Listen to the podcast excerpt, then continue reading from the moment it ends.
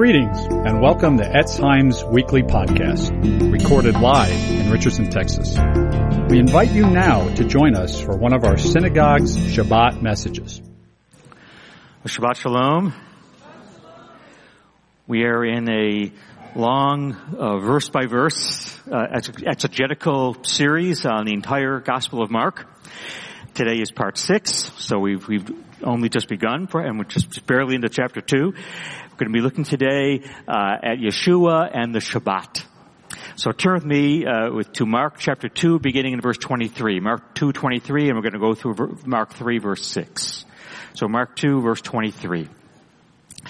And it says, on, on Shabbat, Yeshua was going through the grain fields. And as his disciples walked along, they began to pick some heads of grain. The Pharisees said to him, Look, why are they doing what's unlawful on Shabbat? He answered, have you never read what David did when he and his companions were hungry and in need?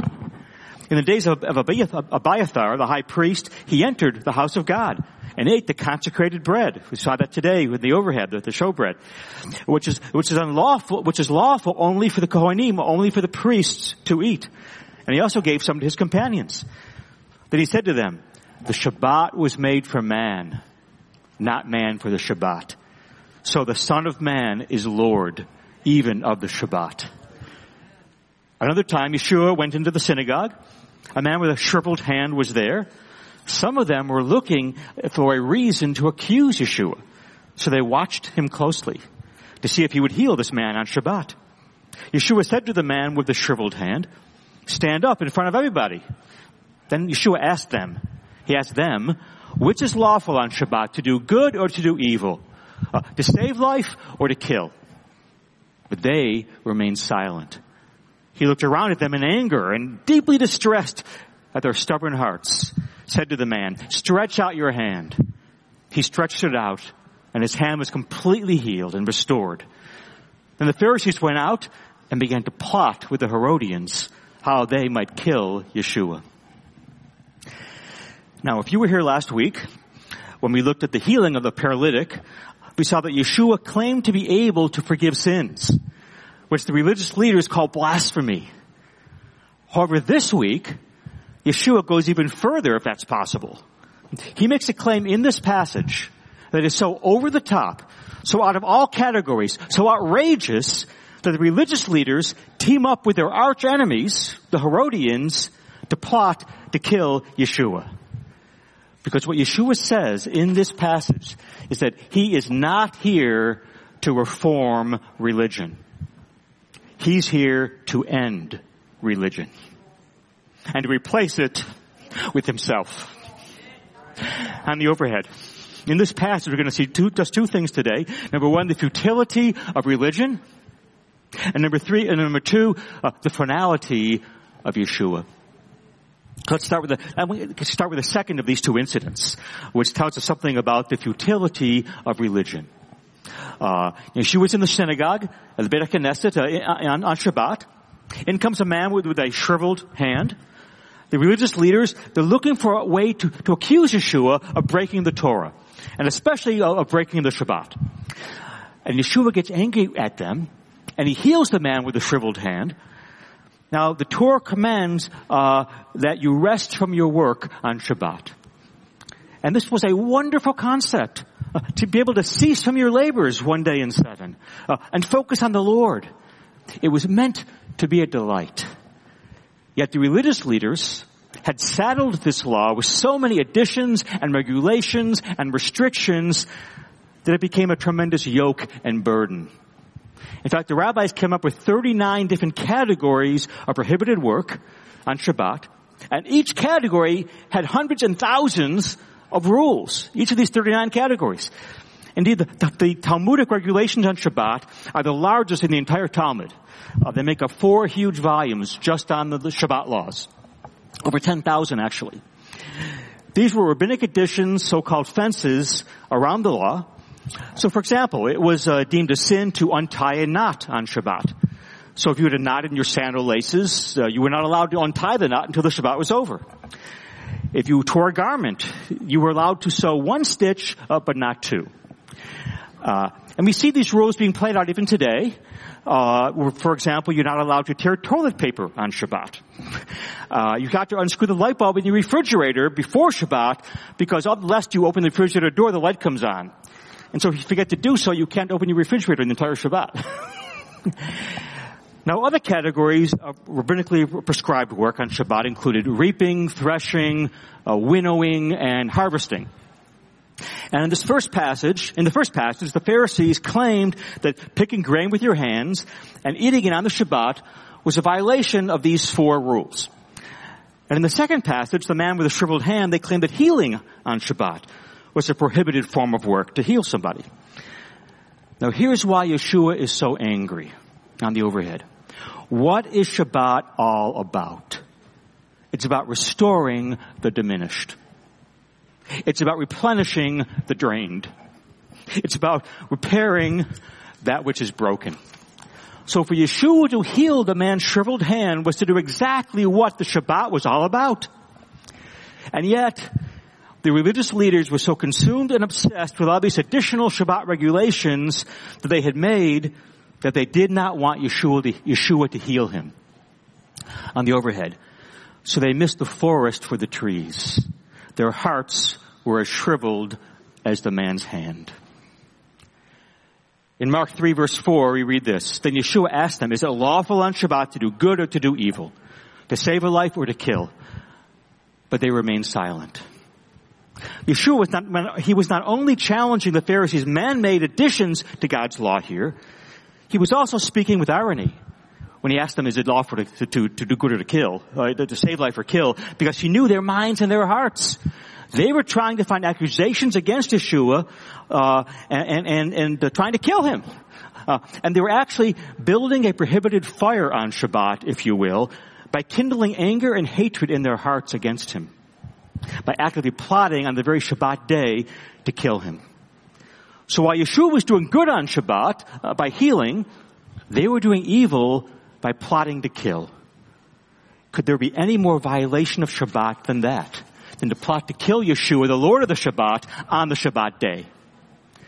Mark 3 verse 5 then tells us, He looked at them in anger and deeply distressed at their stubborn hearts. The religious leaders provoked Yeshua to anger. The Greek word used here is not the word for mere annoyance uh, or even, even righteous indignation. It's the word, it's the Greek word for fury. Yeshua was outraged as religious leaders cared more for their traditions than for the welfare of this suffering man. But his anger was also mixed with pain. Mark tells us Yeshua was grieved in his soul at the hardness of their hearts. In fact, the Bible warns all of us about grieving the Holy Spirit. If we harden our hearts, God will not strive with us forever. At some point, his patience ends and his judgment ensues. Until that time, the Holy Spirit uses the Word of God to quicken and to convict our consciences, uh, to make us aware of our rebellion against the Lord, because we all have some degree of hardness and some degree of callousness in our heart. So ask yourself today, do I have a shield up in my life to keep God's truth from piercing and penetrating my heart? So I want to urge you, brothers and sisters, do not harden your hearts when you hear God's word. We must guard against reading a text like this today and simply say, oh, those hard-hearted Pharisees. Uh-uh, I would never be like that. Rather, let's look to our own sin. Let's cry out to the Lord, don't be angry with me. Don't let me grieve you or cause you to be furious at me. Help me not to harden my heart towards the sin in my own life. Help me to take out the log out of my own eye before I worry about the speck in my brother's eye. Show me where I need to change, where I need ears to hear uh, and eyes to see, uh, and a heart soft and open to embrace your holy conviction. So what was it that had blinded the religious leaders to the true meaning of the Shabbat? In a word, this is what blinded them religion. Look at Mark 2 verse 27. Yeshua says, Shabbat was made for man, not man for Shabbat. Shabbat was a gift of God to His people. Uh, a gift to keep us from, from wearing out our bodies and our animals and our servants and our employees in our fields. However, in Yeshua's day, the rabbinic tradition had turned this gift into a burden. So in the overhead, Yeshua, in essence, he's saying there are two different spiritual paradigms. In one, the law is a burden. It enslaves you. In the other, the exact same law is a blessing. It's a gift. And it leads to flourishing. Here, so here's two different people. Yeshua is saying, uh, they're both trying to obey God's law. Both trying to observe and keep the Shabbat. But in one case, their obedience is a burden. The law of God is a burden. Uh, they're enslaved to it. In the other case, it is a gift. On the overhead, Mark 2.27, man was not made for Shabbat. Shabbat was made for man. Yeshua is talking here about two spiritual paradigms. And he's contrasting them on the overhead. He's contrasting them because they're radically different. And these two paradigms, the two of the paradigms of this are the gospel of Yeshua and human religion. The gospel of Yeshua and human religion are two completely different paradigms. So for example, most people in the world believe that if there is a God, you relate to Him by being good. Uh, all religions are based on this principle. Although of course there's a million different variations uh, on that theme. Uh, so for example, some religions I am going to call nationalistic. Uh, you connect to God by coming into our people group and taking upon yourself uh, the markers of this group. So an example of that would be uh, Orthodox Judaism. Other religions are, are spiritualistic. You reach God by, by working through certain transformations of your consciousness. examples would be Buddhism, Hinduism. Other religions are, are formally legalistic. Uh, there's a code of conduct. If you do it, God will bless you. Uh, an example would be Islam and to some extent Roman Catholicism on the overhead. But they're all based on the same idea. Religion is based on the principle that if I obey, I'm accepted. Yeshua faith, Messianic faith, is not only different from that, it's absolutely diametrically opposed to it. Completely opposed to it. So in the overhead. Because religion says, I obey, therefore I'm accepted. But the gospel, Messianic faith is, I'm fully accepted in Yeshua, and therefore I obey. Religion, on the overhead again. Religion is I give God something and then He owes me. Because I'm a good person and I deserve His blessing. But the gospel is that God through Yeshua, through Yeshua, He gives us a complete salvation, uh, which I, which I received from, by sheer grace, and then I gladly and gratefully live for Him.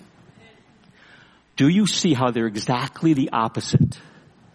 In religion, you're saved by being better than everybody else by rising above the masses and living the good life, uh, the narrow path, performing well. You're saved by, by being better than others. But in Yeshua faith, you're saved only if you admit that you are no better than anybody else. When you admit that you're absolutely not better than anyone else, that you are a spiritual, moral failure, and you can only be saved by grace. And these are two absolutely different paradigms. Uh, today in our passage, we're, we're seeing one particular way of contrasting these two paradigms. Now, how does the law function? Here's two people. They both want to obey the law of God. Uh, they both want to obey the Ten Commandments. Uh, but God's law, the same law, functions in two totally different ways in these two paradigms. In religion, the purpose of obeying the law is to assure yourself that I'm okay with God. That's the purpose of the law. You're working very hard to do all these things to assure yourself that you are a good person. Uh, and therefore God owes you to answer your prayers uh, and to bless you and to take you to heaven. And as a result, when you come to the law, what you're most concerned about in this paradigm is the detail. You want to know exactly what you have to do. Because you have to push all the right buttons in all the right ways. Because the purpose of the law is to assure yourself that you are a good person and that you're doing everything exactly right. And so you don't focus on the broad purpose and intent and motivations and motives of the law, but rather your focus is on the minutia. Uh, uh, and, and you add in all these extra sorts of additional details that aren't even there, so you can assure yourself that you're really obeying it. But in the gospel, the law of God has, has a completely different function. It's there to take you out of yourself. It's there to show you the kind of life of love that you want to live before the Lord. So the law is a way to show you how to love God, uh, how to love others, instead of being absorbed in yourself. Uh, and so the law of God here, it's, it's, it's, a, it's depicting a particular kind of life. So you want to see the broad purpose of the law uh, and the motivations of the heart that are behind the law. That's why, for example, Yeshua says adultery includes lust because he's looking at the heart, uh, uh, and murder includes hatred. The law ultimately wants to speak to your heart. It says you need a circumcised heart. So that's the, that's the ultimate focus, not a pharisaical obsession with outward external details, uh, and the minutia of, of Shabbat observance. Because you can otherwise very easily fool yourself into thinking, if I can scrupulously do all these outward rules, uh, then I'm right with God. Uh, then I'm a good person. But the reality is that the law of God is, is trying to sketch out a particular kind of life motivated by a new creation heart and spirit. In religion, obeying the law makes you feel better than everybody else because you're complying with all these details. But in the gospel, when you look at the law, you're humbled by it. You say, I could never live up to that. And yet God loves me in spite of my failures. And I'm going to do my best uh, to be like Him, to resemble Him, be conformed to the image of Yeshua and to live the life of love that He wants me to live. So here's an illustration, a true illustration, a Messianic rabbi friend of mine uh, related to me. He just preached the drash on love your neighbor uh, as yourself. And he said this verse means that God wants you to meet the needs of other people uh, with all the joy and eagerness and quickness and ingenuity and creativity and industry of which you meet your own needs. God says to love your neighbor as yourself as I want you to meet the needs of others with all the same intensity with which you meet your own needs. That's the standard. That's how I want, I want you to live your life. And so after the Shabbat service, this teenage girl came up to him and said, let me get this straight. I've just been in my high school's homecoming pageant uh, with my best friend uh, for the homecoming queen or something like that. I came in last she won. My friend won. So you're trying to tell me that the Bible says that I should be as happy for her as I would have been for myself if I had won. I should be just as excited, just as happy, just as celebratory with her as if it had happened to me. And my Messianic rabbi friend, he said, exactly. That's exactly what I'm trying to get across. That's a great illustration. And she looked at him and she said, well then, Messianic Judaism is ridiculous. Nobody lives, can live like that. Who lives like that? So the rabbi, he sat her down, said, okay, let's talk about this. Love your neighbor as yourself, meaning the same way as you would love yourself. And she said, that is ridiculous. First of all, I want to know exactly who my neighbor is because it can't be everybody in the world. That's ridiculous. I could never do that. I want to know who my neighbors are and how many square blocks around my house constitutes my neighborhood. how much that the Bible covers. And second, I want to know exactly what you have to do. What are the things they have to do for my neighbor? She was a perfect little Pharisee. and, but not a superior Pharisee, uh, uh, but an anxious Pharisee. Not someone who felt better than others, someone who felt worse. And this was her normal human natural reaction to, the, to this message of the gospel because she was not yet awash in the love and acceptance of Yeshua. The penny had not yet dropped for her. And in her mind, the purpose of the law was to assure herself that she was a good person so that she could know that God needed to treat her as a good person. Uh, and so she'd have a right to think of herself as a good person. And therefore, any law that was that broad in her mind, that was painting this, this amazing life of love, she could not handle. She did not have the emotional security to handle it. She wanted to narrow down the law. She wanted to make it detailed. She wanted a to-do list. She wanted to nail it down to certain specific outward tangible steps so that she could then feel good about herself that she completed her to-do list. Do you see how radically different religion is from the gospel? And the text drives this point home even further today. Because not only is Yeshua angry in this text, someone else is angry as well. Look at Mark 3 verse 6. This is amazing. It says, then, in the overhead, Mark 3 verse 6, then the Pharisees went out and began to plot with the Herodians how they might kill Yeshua. This sums up one of the main themes of the New Testament. Who were the Herodians? They were the supporters of King Herod, the Herodian dynasty of, of, Herod the Great and his family members, who many of whom also became king, like, like Herod Agrippa.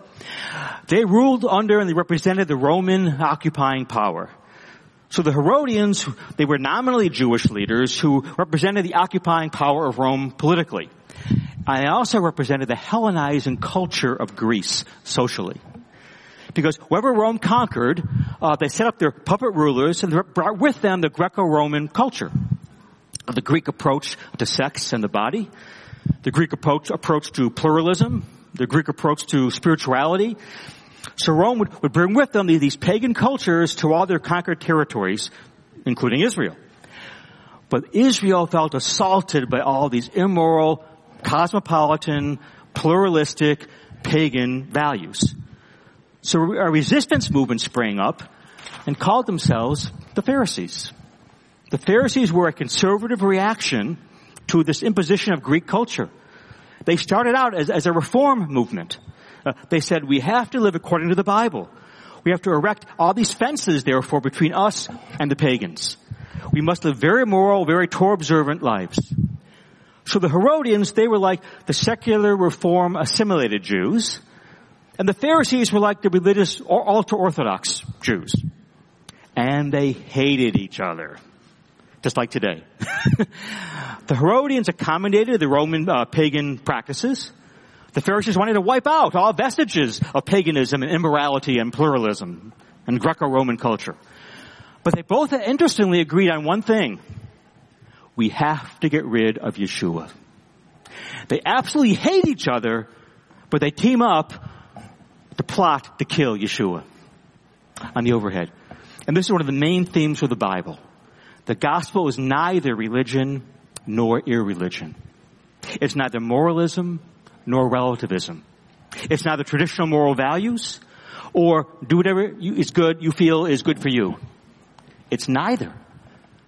So for example, when Yeshua meets Nicodemus, that's this Pharisee, this religious leader. He says, you're lost. You've got to be born again. Uh, so here's someone, Nicodemus, you know, who's trying to live up to the Torah, live up to biblical values, and Yeshua says, you're lost. And then the very next chapter, he meets this woman at the well. She's had multiple husbands. She's not living with a guy who's not her husband. And Yeshua also likewise says to her, you're lost. You've got to be born again. On the overhead. I see there's basically two approaches to life. Moral conformity, I'm going to live a very, very good life, or I'm going to call self-discovery. I decide what's right or wrong for me. On the overhead. Now according to the Bible, these are both ways of being your own Savior and Lord. So here's one person. He says, Bible schmibel. I decide what's right or wrong for me. I live my own way. Uh, that's someone trying to be his or her own Savior. Self-discovery. Here's another person. He or she says, I'm going to obey everything in the Bible. I'm going to do everything in the Bible. This way, God has to take me to heaven. This person is also being their own Savior as well. You're the Savior uh, because you're being so good. So here, here's irreligion, doing your own thing.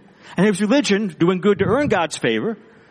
The Herodians and the Pharisees, if you will. And Yeshua says they're both ultimately the same thing. They're both hostile to the message of Yeshua. They're both as far from the gospel of Yeshua as they can be. They're both, both approaches lead to self-righteousness. Oh yes, they do.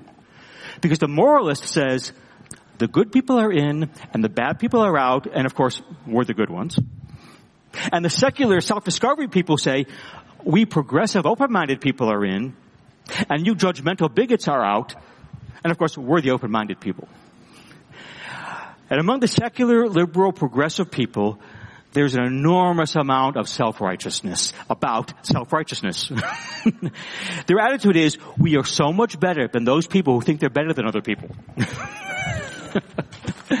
Secularism, yes, leads to as much superiority and self-righteousness as religion does. It leads to just as much exclusiveness and divisiveness and pride as sectarian religion on the overhead. But the gospel is radically different from both. The gospel does not say the good are in and the bad are out, nor that the open-minded are in and the judgmental are out. The gospel says the humble are in and the proud are out. The gospel says the people who know they're not better than anybody else are in. The people who think they're on the right side of the divide are out. On the overhead, please understand this key distinctive. Religion is, I obey, therefore I'm accepted. And this leads inevitably to self-righteousness, to spiritual deadness, to superiority if you, th- if you think you're living up to your standards, or to anxiety if you realize you're not living up. So if you think you're living up, you feel better than everybody else. You're bold, but you're not humble. And if you're failing, uh, then you're humble, but you're not bold or confident. Religion leads to spiritual deadness. It leads to thin-skinnedness. You become critical and judgmental of others. Religion is I obey, therefore I'm accepted. And the overhead. But the gospel is I am accepted through Yeshua. And therefore I obey. Again on the overhead. Please note, this is very, this is key right here. Note that the automatic natural default mode of the human heart is religion, not the gospel. Even if you today are a genuine believer, unless you are constantly reinforcing the gospel in both your own inner and outer life, the default mode of your human heart is always to revert back to religion. It's always back to I obey and therefore I'm accepted. Because your heart is naturally uh, uh, on this sort of incline. So if you're automatically sliding back down into religion, unless you're constantly pursuing your way towards the gospel, and daily reminding yourself to live and to walk in the gospel. And if you do not do that, you're going to slide back into this unconscious autopilot mode of salvation by works and human effort. Because that's what your flesh naturally wants. That's why even as a believer, you're constantly feeling uh, inferior or superior to others.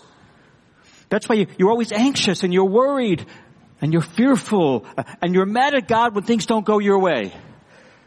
Because all these reactions are contrary to the truth that I am a sinner saved by grace. Rather, these carnal reactions go with the theology of I am owed. I'm owed because I've lived a good life.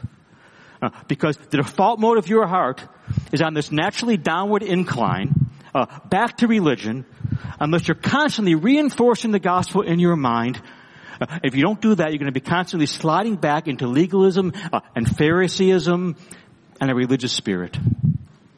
And the spiritual deadness and self-righteousness and judgmentalism and anxiety that goes with it. And that the rest of the world rightly hates about religion. Now sadly, most non-believers mistakenly believe that Yeshua faith and religion are the same thing. But the two, rightly understood, could not be more opposite. So on the overhead, the first thing we see in this passage is the futility of religion. And the second thing we see here today is the finality of Yeshua. Now, how can Yeshua affect this, this radical change? And in essence, how can he declare the end of religion? This brings us to what Yeshua says about the finality of himself. This is amazing. Look at Mark 2 verse 27. He said to them, the Shabbat was made for man, not man for the Shabbat. So the Son of Man is Lord even of the Shabbat. So first Yeshua says, you do need Shabbat. He is not doing away with the Shabbat. And notice he does not say the Shabbat was made for Jews. And he doesn't even say Shabbat was made for my followers, the, the Messianic believers. He says Shabbat was made for all humanity.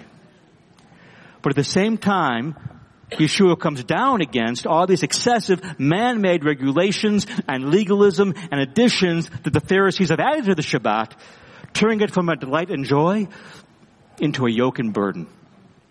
Yeshua comes down hard against the religious, legalistic way in which the Shabbat laws had, had been misused uh, and perverted uh, and, and, and, and uh, made, made null and void in many ways.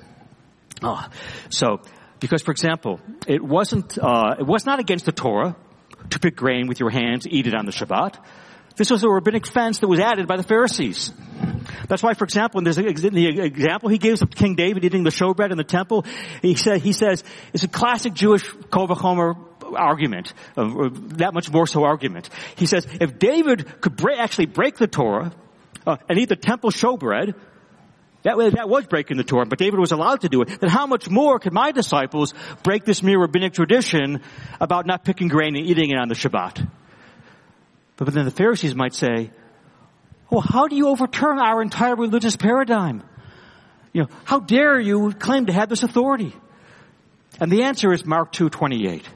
Yeshua says, so the Son of Man, which is what he calls himself, is Lord even of the Shabbat. Now what did he just say? We need to see the magnitude of what he just said. First, he didn't say, uh, he didn't just say, I have the divine authority to change the Shabbat. Uh, uh, he, he could have said that. He could have even said, I'm Lord over the Shabbat. No. Now, now, now by, by the way, the word Shabbat means the deep rest, the deep peace. It's also almost a synonym for shalom. And Yeshua says, I am the Lord of rest. I'm the source of the deep rest that you need. I am the Shabbat. Uh, I'm coming to change how you accomplish that rest because I am the Shabbat. The one day a week rest you get is just an image of the deep rest, the deep divine rest, the rest of God that I am the source of. So look at Matthew 11, 28. Yeshua says, come to me, all you who are weary and heavy laden, and I'll give you rest. Take my yoke upon you and learn from me, for I am, uh, uh, um, gentle and humble in heart, and you'll find rest for your souls. For my yoke is easy and my burden is light. Now when Yeshua says, I am, I'm the Lord of the Shabbat, if you think about it, that is so over the top. Uh, his self-consciousness of who he is is so incredible, it bursts through all categories. It is totally off the map. So for example, the overhead, I want to talk about the Lordness of Him and the Shabbatness of Him. so first, the Lordness of Yeshua. Here's another example. Remember last week, Yeshua said to the paralytic, uh, I forgive all your sins. Yeshua was thereby claiming that all sins were ultimately against Him. You can only forgive sins that are against you. So remember the example from last week? You know, if Dan punches Rusty in the nose, Robin can't forgive Dan. Only Rusty can You could only forgive a sin that's against you. So when Yeshua forgives the paralytic all his sins, he's saying, all your sins are ultimately against me. Now this week he's saying, if they think that was wild, this week he's saying, I'm Lord of the Shabbat. Over and over again, Yeshua shows that his own self-consciousness, his understanding of who he is, it's just unprecedented. Yeshua understands that there, there is a God who is uncreated, who is beginningless, who is infinitely transcendent, uh, above all creation, um, who made this world, who keeps everything in the universe going with his pinky, with the word of his power. All the molecules and the stars and the solar systems are being held up by the power of God. And Yeshua says, that is who I am. I am the one who created the world in six days and rested on the Shabbat. I created the Shabbat and therefore I am Lord of the Shabbat. And this claim to deity is on every page of the gospel if you know how to read the works. Even Yeshua's offhanded comments emphasize this. So for example, over in Luke 10, Yeshua's talking about his ability to cast out demons. And then he just casually mentions kind of this offhand remark, uh, Luke 10 verse 18. I saw Satan fall like lightning from heaven. What? Do you know what he just said? He said, oh yeah, I remember back then before the material universe was created. I saw Lucifer go bad. It was terrible. I was around there. Yeah, I knew him. There's another place in Matthew, where kind of his almost his offhanded way, he says, I keep sending you prophets and sages. What? He doesn't say, I am one of the great prophets that, that God has sent. No. He says, I am the God who's been sending you all the prophets and sages. And to prove that's how he understood himself, every prophet, every religious teacher, every sage, every wise man who ever lived, when they wanted to speak about through God, uh, the words of God, they would say, "Thus saith the Lord." Yeshua never said that, not once. Rather, he says, verily, verily, I say unto you. Yeshua's self-consciousness of who he is is so off the map, so over the top. It's very clear that he's so absolutely saturated with the knowledge of who he is, his own deity, that even his offhanded comments, even his footnotes, even his sidebars, everything he says assumes that he is the uncreated, beginningless, transcendent, eternal creator and judge of the universe. Now what are you going to do about that? Do you know what this means? Because I constantly run into people who say, oh yeah, I believe Yeshua was a great teacher, but I can't believe he's the divine son of God. Well, if you say that, that only shows you've never listened to any of his teachings. Because his teachings are based on his claim to deity. So for example, like Yeshua's teaching today on Shabbat. Well, it's based on being, on him being the Lord of the Shabbat. He says, I am the source of Shabbat. I'm the one who invented Shabbat. I'm the one who created the world and rested on the seventh day. That's what he's saying. So if you say, I believe he's a great teacher, but I cannot accept he's the divine son of God, this means you've not actually ever read any of his teachings. Because his teachings are rooted in the claims of who he is. On the overhead. This means, as, as great quote from N.T. Wright, he says this, how can you live with the terrifying thought that the hurricane has become human? That the fire has become flesh? That life, capital L, has walked into our midst? Messianic faith either means that or it means nothing. It's the most devastating disclosure of the deepest reality of the world or it's a complete sham and nonsense. Most people, unable to cope with saying either of these things, are condemned to live in the shallow world in between. Bottom line, anyone who makes the type of claims that Yeshua makes, you cannot like. Either he's a wicked person or a lunatic, and you should have nothing to do with him, or he is who he says he is, and your whole life must revolve around him. And you are to throw everything at his feet and say, command me. Or do you live in that shallow shadow world in between that N.T. Wright talks about? That he says that no one with integrity can live in. So for example, do you pray to Yeshua sometimes? Occasionally. Maybe when you're in trouble or, or in need. And otherwise you're very busy and so you basically ignore him. Is that you? Either he can't hear you because he's not who he says he is. Or, or else, how dare you just check in with him occasionally? On the overhead, you cannot with integrity just pray to Yeshua occasionally. Either he can't hear you because he's not who he says he is, or he must be the still point in your turning world. He must be a thing around which your entire life revolves. So on the overhead, we see the, the Lordness of Yeshua, and then finally we see the Shabbatness of Him. When He says, I'm Lord of the Shabbat, He says, I can give you rest. When the Bible calls you to rest, there are two levels. You know, the first level, you need a weekly physical and mental time off from work. But there's another level of rest, a deeper level of rest. After God created the world in Genesis 2, which says He then rested from His work. So, so what does that mean? Well, did, does God get tired? Uh, no, God was not tired. Uh, so what does it mean uh, when it says he rested? On the overhead. The answer is to rest is to be so satisfied with your work, so utterly satisfied with your work, that you can now leave it alone. Because when God finished creating the world, what did he say? It is good. He rested. To rest means you are so satisfied with something that you can walk away from it. You can say, I can leave it alone. I can let it go. I am happy with it. Only when you can say, it is finished. I'm so happy. I'm so satisfied with it. It's finished. Can you truly find rest for your soul? One of my all-time favorite movies is, is Chariots of Fire a true story about two, these two British Olympians who run in the 1924 Olympics. One of these British runners was Eric Liddell, a devout Scottish Christian. He refused to run on the Sabbath, which for him was Sunday. And so he lost out on a gold medal. The other runner was a secular Jew, Harold Abrams. Both runners trained very, very hard to win gold medals. But Harold Abrams was doing it out of, out of a sense of a need to prove himself.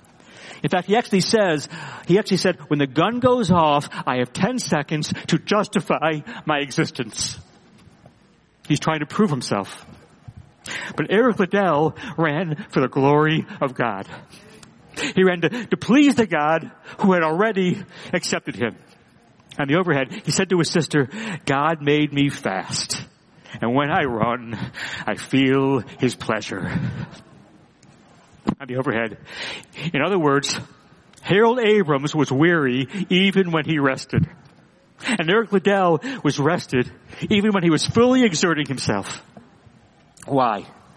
Because there is a work underneath our work that we really need rest from. For most of us, unless God comes into our life, we're working and we're working and we're doing things to prove ourselves, to convince ourselves, to convince God, to convince others, to convince ourselves that we're good people. And that work is never over. We're, we're never over unless you are resting in the gospel on the overhead. Because of the end of the creation week, the Lord said it is finished so he could rest. But on the cross, at the end of redemption, Yeshua said it is finished so that you and I, so that we could rest. Because when Yeshua said it is finished, what was finished? The work underneath your work. Uh, the real weariness. The thing that really makes you weary which is this need to prove yourself because you're not satisfied with who you are. You're never satisfied. It's never good enough. You keep working. Yeshua says, I have completed that work. I've lived the life you should have lived. I died the death you deserved to die. And I paid the price that you could not pay. If you rest in my finished work, then you can know that God is satisfied with you and you can be satisfied with life. And then you have this deep rest, the, the REM uh, rest, if you will, that your soul needs. You know, you can sleep all night, but if you don't get that REM, rapid eye movement rest, you still wake up exhausted. You can take all the, the best vacations in the world, but if you don't have that deep REM rest of the soul, resting on what Yeshua did for you on the cross, you will never truly have God's Shabbat rest. Because on the cross, Yeshua experienced the restlessness of separation from the Father so that you could have the deep rest of knowing that He loves you and that your sins have been paid for. And as a result, Yeshua said, it is finished. And therefore you can rest in His finished work. And that means you can rest indeed in the true Shabbat rest of God. That is what He offers you. Let me close with this. The early believers in Rome, they had pagan neighbors can you imagine this kind of conversation happening? A neighbor comes up to one of the believers and says, Oh, I hear you're one of those messianic Yeshua followers. That's great. I love religion. Oh, the pageantry. Oh, that's wonderful. Where do you Yeshua followers go to your temple? Where's your temple? And the messianic believer says, we have no temple. Yeshua is our temple. And the neighbor says, you have no temple? Oh, where do your priests operate? And the believer says, we don't have any priests. Yeshua is our priest. He's our great high priest. We no longer need human priests to come before God.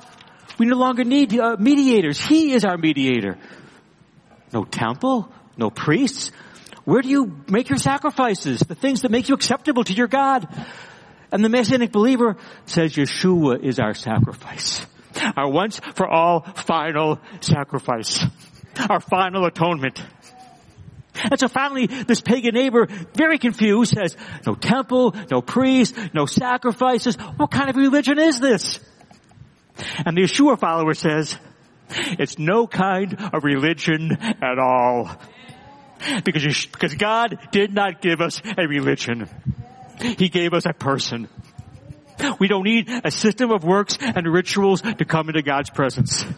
Instead, He came to us and died for us. He came into our midst. And so, so now we don't have a religion. We have a person. Come to Him today. Surrender to Him. Enter into His Shabbat rest. Amen. Let's stand and pray. I ask Greg to come on up, please. Hallelujah. Thank you, Father.